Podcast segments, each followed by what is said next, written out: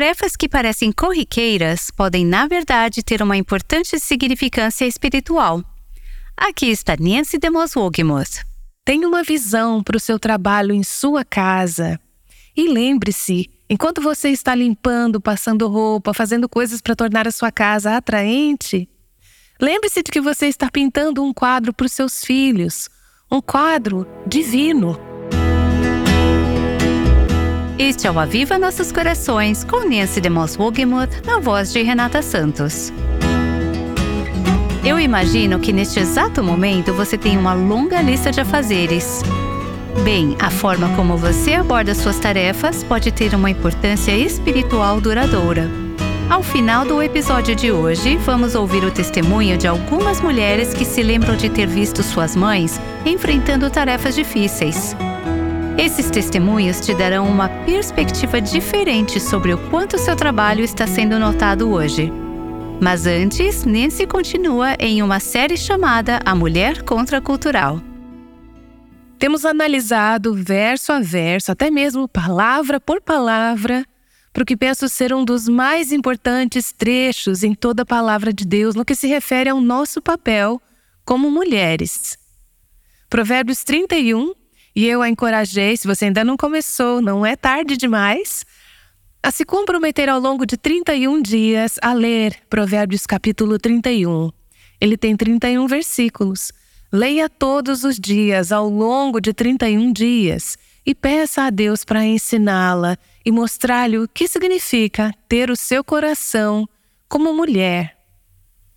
Vimos que esta é uma mulher que reverencia supremamente a Deus ela ama o Senhor e, como resultado, ela ama sua família.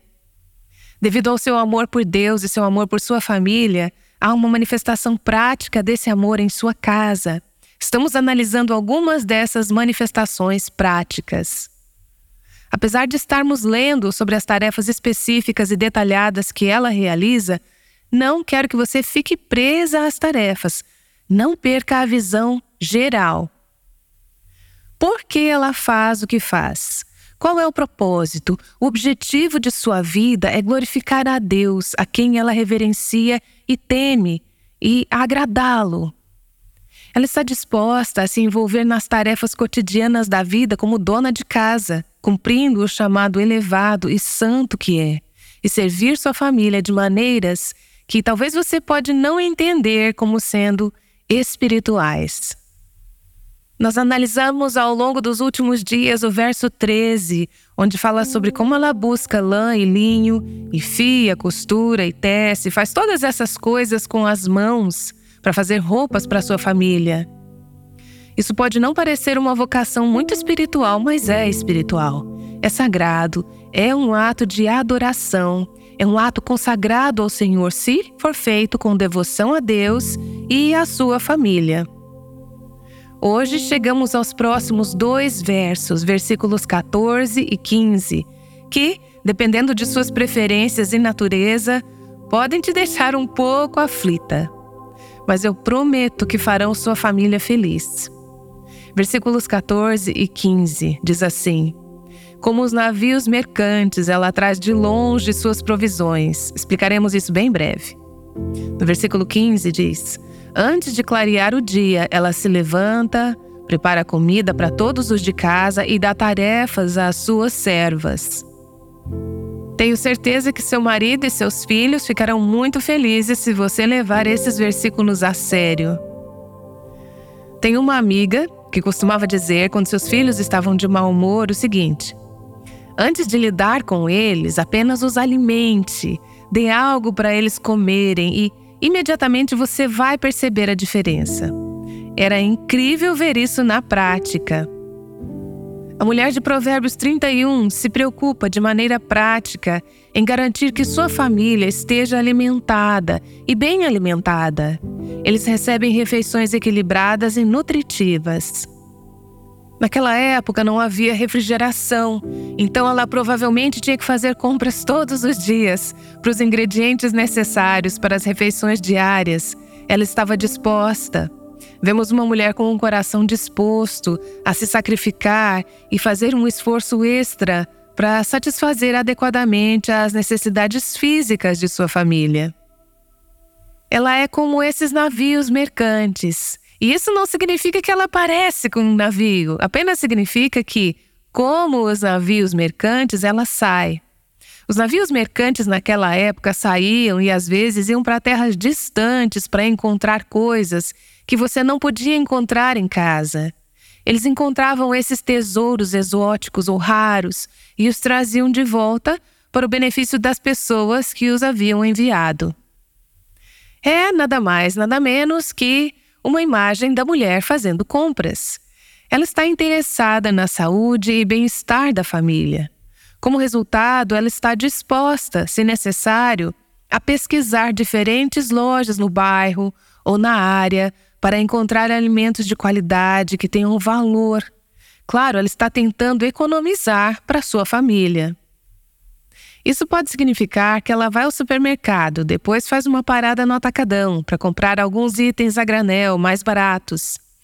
E ainda pode passar na feira para encontrar frutas frescas e legumes que ela não conseguiu encontrar no supermercado. Mas ela volta para casa com seu carrinho cheio de sacolas e compras. Sua família fica feliz quando ela faz isso?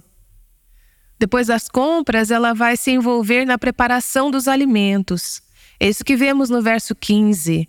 Ela também se levanta enquanto ainda está escuro, antes de amanhecer, e providencia comida para sua casa e uma porção para suas servas.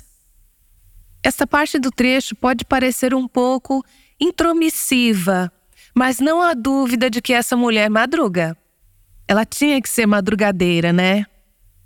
Naquela época, as mulheres tinham que acordar muito antes do amanhecer para preparar a refeição matinal, o que permitiria que os homens saíssem cedo para o trabalho para que pudessem voltar para casa e descansar durante a parte mais quente do dia. Mas ela também tinha de se levantar cedo porque as famílias naquela cultura viviam principalmente à base de pão e outros alimentos feitos de grão, e ela não tinha um supermercado para pegar um pão e outros alimentos prontos que podemos comprar hoje. Então, antes que sua família acordasse, se ela fosse alimentá-los, teria que começar o dia moendo grão, misturando a massa e depois assando os pães em pedras quentes, fogo, cinzas ou o que quer que fosse que ela usasse. Ela não tinha opção. Ela tinha que se levantar cedo. Porém, o ponto é que piedade não tem a ver com que horas você acorda de manhã. Piedade é fazer o que for necessário para garantir que as necessidades da sua família sejam atendidas. Se você não precisa moer o pão, considere isso uma bênção. Se você gosta de moer o pão, considere isso uma bênção. Tenho certeza de que a sua família considera. Depois de experimentar alguns dos pães que vocês mulheres fizeram, é muito difícil voltar ao pão industrializado. Mas este trecho não está dizendo que você precisa moer seu próprio pão não está dizendo que você precisa ajustar o seu despertador para as três da manhã. Está dizendo que a mulher que tem um coração para Deus e um coração para sua família fará o que for necessário para garantir que as suas necessidades sejam atendidas em áreas práticas, como comida, por exemplo. Esta é uma mulher que não é preguiçosa, ela é disciplinada, ela vive de acordo com as prioridades Continue se certificando de que as suas prioridades estão centradas em sua família e em sua casa. Não canso de repetir: ela não é uma mulher que está vivendo para si mesma, ela está vivendo para os outros. Lembro-me de alguns anos atrás, uma mulher que estava participando em uma das nossas conferências, e uma das coisas que Deus falou com ela foi super prática. Eu não tinha nem ao menos mencionado nada sobre aquele assunto em particular. Mas enquanto ela estava pensando sobre as prioridades de Deus para a sua vida, ela percebeu que algo que precisava fazer era começar a se levantar cedo para preparar o café da manhã para o seu marido. Se eu me lembro bem, o marido dela saía para o trabalho em um horário muito, muito cedo de manhã e isso nunca tinha sido parte de sua rotina e aparentemente não era um problema para ele. Então ele se levantava enquanto ela ainda estava na cama dormindo e ia trabalhar. Mas Deus começou a falar com essa mulher sobre a sua prioridade como esposa em seu casamento de uma forma muito específica. Que uma aplicação do amor por seu marido era que ela precisava começar a se levantar cedo para fazer o café da manhã para ele antes de sair para o trabalho. Não estou dizendo que você precisa fazer isso. Estou dizendo para você perguntar ao Senhor: o que vai atender às necessidades da minha família? O que vai atender às necessidades dos meus filhos? A que horas eu preciso me levantar para fazer isso? Em seguida, peça a Deus graça para se levantar naquela hora ou para ter disciplina de ir para a cama mais cedo e conseguir se levantar cedo de manhã. A mulher de Provérbios 31 é organizada, ela é preparada, ela planeja com antecedência, ela é uma administradora. Mais uma vez, se você não sabe como organizar e administrar os assuntos de sua casa, procure uma mulher que tenha um dom nessa área que possa ajudá-la a desenvolver essas habilidades. Vemos aqui que ela está gerenciando. Ah, você estava esperando por isso, hein? as servas domésticas, as empregadas domésticas. Diga: é isso, eu sabia que ela tinha empregada. Sim, ela está lá em cima de manhã. Ela está providenciando comida para sua casa, mas veja como ela está fazendo isso. Ela está delegando responsabilidades para suas servas. Bem, para que você não ache que não tem servas, hoje temos toneladas de servas, mas na maioria das vezes são mecânicas. Chamamos de lava-louça, máquina de lavar e secar, eletrodomésticos de cozinha, liquidificador, aspirador de pó. Então, temos servas, sim. Mas você sabe o que temos que fazer? É o que essa mulher faz, temos que organizá-las.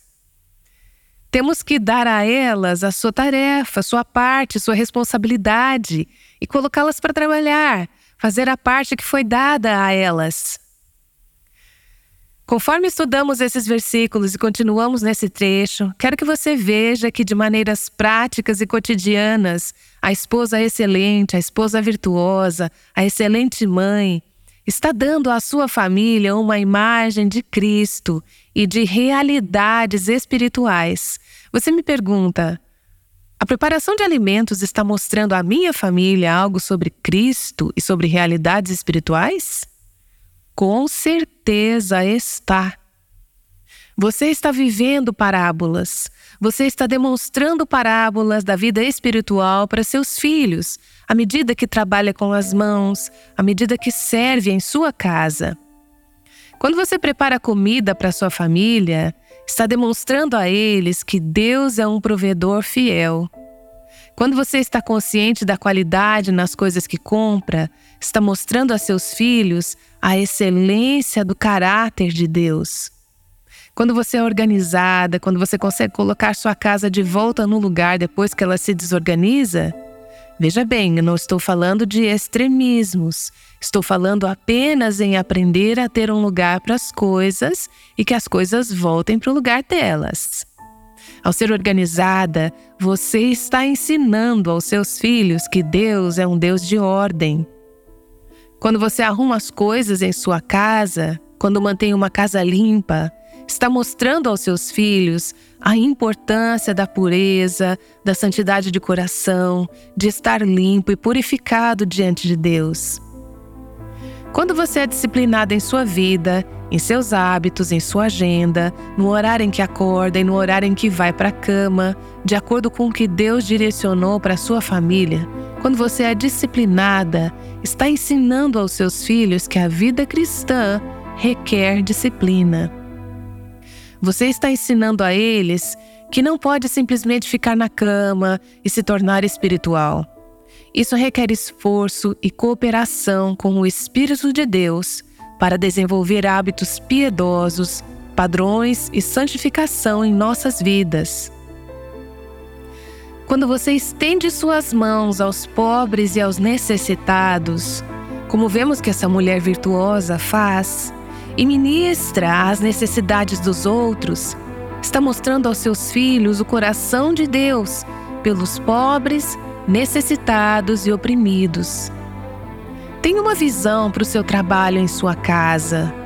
Lembre-se, enquanto está limpando, enquanto está passando roupa, enquanto está costurando, enquanto está arrumando, enquanto está pintando, enquanto está embelezando sua casa, enquanto está fazendo coisas para tornar sua casa atraente. Lembre-se de que está pintando um quadro para os seus filhos, um retrato de Deus. Você está demonstrando aos seus filhos, de maneira que penetram profundamente em seus corações, o coração de Deus, os caminhos de Deus, e está aumentando a probabilidade de que seus filhos cresçam amando esse Deus e desejando ser como Ele. O seu trabalho realmente importa. Tem um significado espiritual duradouro. E nesse Demos Wogemos tem mostrado isso nesta série chamada A Mulher Contracultural.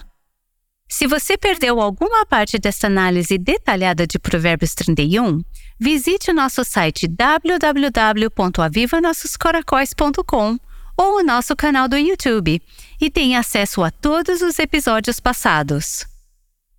Nesse tem explicado que nossas ações estão sendo observadas. Elas têm um efeito duradouro em nossos filhos.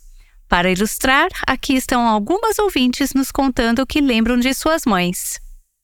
Minha mãe é um exemplo do que Nancy se referiu sobre como ter um coração para Deus. Mamãe teve sete filhos até os 26 anos. Ela fazia cada um de nós se sentir especial, mimados, não que não tivéssemos tarefa, ela nos ensinou a trabalhar com as mãos. Nós trabalhávamos e muito. Mas precisamos apreciar cada momento que Deus nos dá. Quero encorajar as mulheres de hoje a perceberem os dons que vocês dão com amor. Os dons que vocês dão incondicionalmente retornarão em dez vezes e vocês refletirão Cristo. Minha mãe, para mim, é uma imagem de quem Cristo é. Muito bom. Debbie? Como Nesse estava falando no verso 15, onde diz: Ela também se levanta enquanto ainda está escuro. Ela falou sobre a prioridade de colocar Jesus em primeiro lugar. Meus pais não se converteram até eu estar no ensino médio, mas por causa disso, minha mãe era muito ensinável. À medida que eu crescia, a coisa que mais me lembro é minha mãe sentada à mesa do café da manhã, com a Bíblia aberta e sua lista de oração. Mesmo quando eu estava na faculdade, eu descia de manhã cedo, às seis, e tinha noites que eu sabia que ela tinha ficado acordada a noite toda, porque ela tinha passado a noite cuidando dos bebês. No entanto, quando eu saía às seis da manhã, sabia que encontraria minha mãe com o Senhor à mesa. Ela me ensinou prioridades em minha vida. Por causa disso, fiz como prioridade estar com Jesus. A primeira coisa antes de qualquer outra coisa. Minha mãe também me ensinou uma segunda coisa. Meu marido é a pessoa mais importante nessa terra. Ela se sacrificava por meu pai. Ela servia meu pai e era parceira dele. Ele era farmacêutico. Ela ia até a farmácia e ficava lá para ajudá-lo. Ela trabalhava ao lado dele quando ele precisava dela. Quando não precisava, ela voltava para casa para estar conosco. Isso é ótimo. Quando minha irmã e eu nascemos, minha mãe fez a escolha de deixar a sua carreira e ficar em casa conosco para nos criar. Ela é a única com formação superior em nossa família. E, no entanto, ela ficou em casa e me deu esse exemplo da escolha de deixar sua carreira para ficar em casa. Eu realmente acredito que, se não fosse o exemplo de minha mãe, eu não seria uma dona de casa que ama cuidar da família. Não só isso, mas quando meu marido e eu estávamos no ministério, Deus nos chamou para ir para a África. Depois de estar lá por menos de um ano, tirei um tempo para refletir. Ao fazer isso, eu pude ver que minha mãe me havia criado, ensinando-nos a trabalhar com as mãos em casa, me equipou para ser uma missionária bem-sucedida, mesmo quando eu nunca tive a intenção de ser missionária. A vida no leste da África nos anos 80 era muito parecida com a vida na América nos anos 50 tudo era feito do zero. Havia muito poucos eletrodomésticos que tornavam a vida conveniente. Mesmo quando voltamos aos Estados Unidos, meus filhos continuaram querendo que eu fizesse maionese e biscoitos caseiros. Eu disse a eles que poderíamos comprar essas coisas na loja e que não precisávamos mais fazê-las do zero. Mas foi realmente minha mãe que me preparou para o sucesso na vida e para poder viver a vida para a qual Deus nos chamou. Eu presto essa homenagem a ela. Isso faz você sentir que somos realmente mimadas. É incrível ouvir isso. A maioria de nós, sendo jovens dos dias de hoje, não conseguiria suportar essas circunstâncias hoje. Não tivemos que desenvolver esse tipo de caráter. Eu digo a você, todos esses versículos me lembram minha mãe, mas especialmente o verso 12, onde diz: Ela lhe faz o bem e não o mal todos os dias da sua vida. Minha mãe certamente era isso para o papai. Ela pegava o seu carrinho e o visitava todos os dias no asilo. Quando eu era pequena, meu pai estava mais interessado em caçar tatus e pescar. Ela ficou ao lado dele e permitiu que ele fosse quem ele queria ser, apenas pacientemente esperando. Quando ele tinha 65 anos, meu pai caiu do topo do celeiro, 12 metros de altura. Quando consegui falar com ele, eu disse: Papai, certamente você clamou ao Senhor quando caiu esses 12 metros. Ele disse: Por que eu faria isso? Ele ainda não era temente ao Senhor. Ele esperou muito tempo. Porém, um ano depois de seu acidente, minha mãe foi submetida a uma cirurgia. Ele estava tão preocupado que iria perdê-la. Foi aí que ele orou e aceitou Cristo como seu Salvador. Eu não estava lá na época da cirurgia, mas minhas duas irmãs estavam. Quando receberam a boa notícia de que estava tudo bem, disseram: Vamos comer, papai. Ele disse: não precisamos ir à capela primeiro e agradecer a Deus? Eu me pergunto, enquanto ouvimos essas homenagens emocionantes, tenho realmente ficado emocionada ouvindo algumas de vocês compartilhando sobre o modelo e o exemplo que tiveram em suas mães. Me pergunto se precisamos talvez tomar algumas medidas proativas em resposta ao que acabamos de ouvir. Uma dessas coisas é você já parou para agradecer a Deus pela mãe que ele lhe deu? Para agradecê-lo pelas maneiras específicas como ela foi uma boa mãe? Pelas qualidades que ela ilustra, mesmo que ela não tenha sido como Provérbios 31 diz? Ela pode nem mesmo ter sido cristã, mas nós nos concentramos nos traços positivos, nós expressamos gratidão. Tenho descoberto em minha própria vida que Embora meus pais tenham tido suas falhas e fracassos, e eles seriam os primeiros a lhe dizer isso, quanto mais eu expresso gratidão ao Senhor e aos meus pais por essas qualidades, mais livre em meu coração eu me torno sobre as áreas difíceis, sobre as áreas que eram fraquezas em vez de forças. Pelo que você pode agradecê-lo? O que você viu ilustrado na vida de sua mãe como qualidades piedosas, qualidades de uma mulher virtuosa, uma mulher excelente. Escreva-as. Então eu quero desafiá-la, se sua mãe ainda está viva, a procurar uma oportunidade para, de alguma forma, fazer uma homenagem tangível para dar à sua mãe, apresentar a ela. Se ela ainda estiver viva, não espere até o funeral para dizer obrigada. Deixe-me dizer também que se você não teve uma mãe que temia o Senhor ou andava com Deus, isso não precisa ser um impedimento para você. Você pode começar uma nova linhagem familiar. Você pode se tornar uma mulher que teme o Senhor por seus filhos, por seus netos e por seus bisnetos. Espero que você esteja orando pelas gerações futuras até que o Senhor venha. Essas orações vão semear sementes que talvez você não soube semear quando estava criando seus filhos. Então, em qualquer que seja a fase da vida, em qualquer que sejam as questões, oro que sejamos mulheres que reverenciam ao Senhor e que sejamos dignas de receber palavras a nosso respeito um dia. As palavras que muitas de vocês compartilharam sobre suas mães. A maneira como seus filhos se lembrarão de você depende de como você vive sua vida hoje. Nancy DeMoss Wogemuth tem nos lembrado disso, e ela estará de volta em breve para orar. Nancy também acabou de incentivá-la a agradecer sua mãe de forma tangível pelas coisas que ela fez por você. Aproveite esse momento e ofereça um tributo à sua mãe, expressando sua gratidão por todo o trabalho e sacrifício dedicado a você e a sua família. Se isso não for possível, agradeça a uma mãe espiritual que tenha ensinado lições importantes e práticas na sua vida. Jesus está preparando uma casa eterna para nós. Essa verdade afetará suas ações hoje como mãe. Descubra por quê no nosso próximo episódio.